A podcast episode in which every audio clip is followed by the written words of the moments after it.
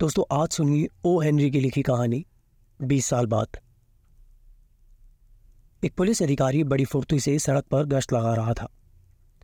रात के अभी मुश्किल से दस ही बजे थे, लेकिन हल्की हल्की बारिश तथा ठंडी ठंडी हवा के कारण सड़क पर बहुत कम आदमी नज़र आ रहे थे। सड़क के एक छोर पर एक गोदाम था। जब पुलिस अधिकारी उस गोदाम के करीब पहुँचा तो उसके दरवाजे के पास उसने एक आदमी को देखा। वो आदमी मुँह में बिना जला हुआ सिगार दबाए हुए झुककर खड़ा था। पुलिस अधिकारी उसके पास गया तो उस आदमी ने कहा, मैं यहाँ अपने एक दोस्त का इंतज़ार कर रहा हूँ। हमने बीस साल पहले यहाँ मिलने का वादा किया था। आपको मेरी ये बात कुछ अजीब लग रही होगी, लेकिन ये सच है। ये कहकर उस आदमी ने दिया सलाई की तीली जलाकर सिगार सुलगाया। उस जलती हुई तीली के उजाले में पुलिस अधिकारी ने उस आदमी का चेहरा देखा। उसका चेहरा पीला था। आँखों में चमक थी, तथा दाहिनी भौं के पास एक छोटा सा दाग था।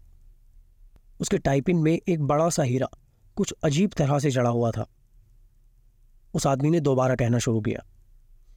बीस वर्ष पहले इस गोदाम की जगह बिग जो नाम का एक रेस्तोरां हुआ करता था। आज से ठीक बीस वर्ष पहले, ऐसी ही रात को मैंने अपने सबसे अच्छे मित्र, जिमी के साथ उस रेस्तरा में खाना खाया था।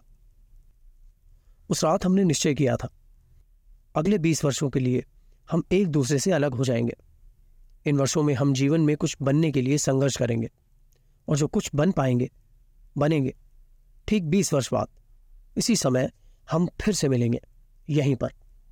चाहे इसके लिए हमें कितनी ही दूर से क्यों ना आना पड़े, तथा हमारी कैसी भी परिस्थिति हो, हम यहाँ पर मिलेंगे। ये सुनकर उस पुलिस अधिकारी ने कहा यह तो बड़ी दिलचस्प बात है। वैसे जब से आप जिमी से अलग हुए क्या उसके बारे में आपको कुछ पता भी है?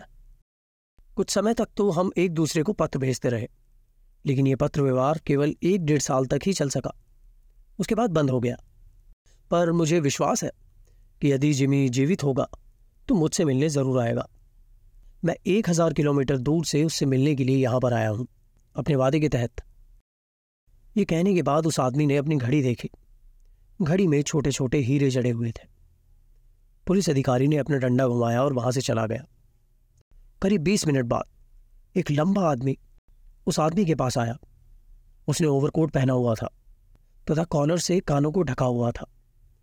उसने पूछा, क्या तुम बॉब हो? क्या तुम जिमी वेल्स हो?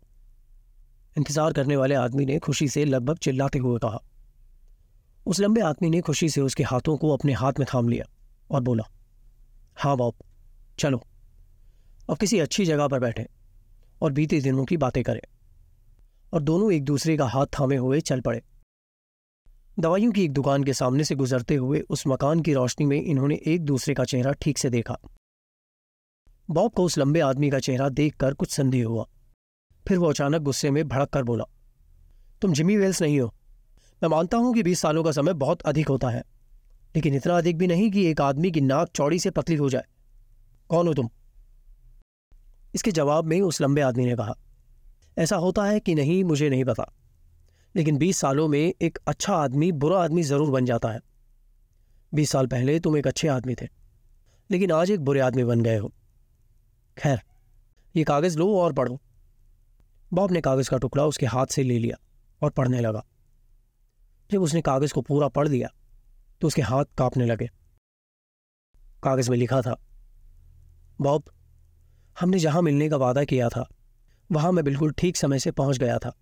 पर जब तुमने सिगार सुलगाने के लिए दिया सलाई जलाई तो मैंने तुम्हारा चेहरा देखा और मुझे देखकर बहुत आश्चर्य हुआ कि तुम वही आदमी हो, जिसकी तलाश शिकागो पुलिस कर रही है। मुझे तुम्हें उसी वक्त गिरफ़्तार कर लेना चाहिए था, लेकिन मैं तुम्हारा दोस्त होने के कारण ये काम नहीं कर सका। अब मैंने पुलिस के ही दूसरे आदमी को सादे कपड़ों में तुम्हें गिरफ़्तार करने के लिए भेजा है। दोस्तों, ये थी कहानी बीस साल बाद, जिसे लिखा था ओ हेनरी ने। आपको ये कहानी कैसी लगी? आप हमें ज़रूर लिख सकते हैं। मिलेंगे एक और कहानी के साथ। धन्यवाद।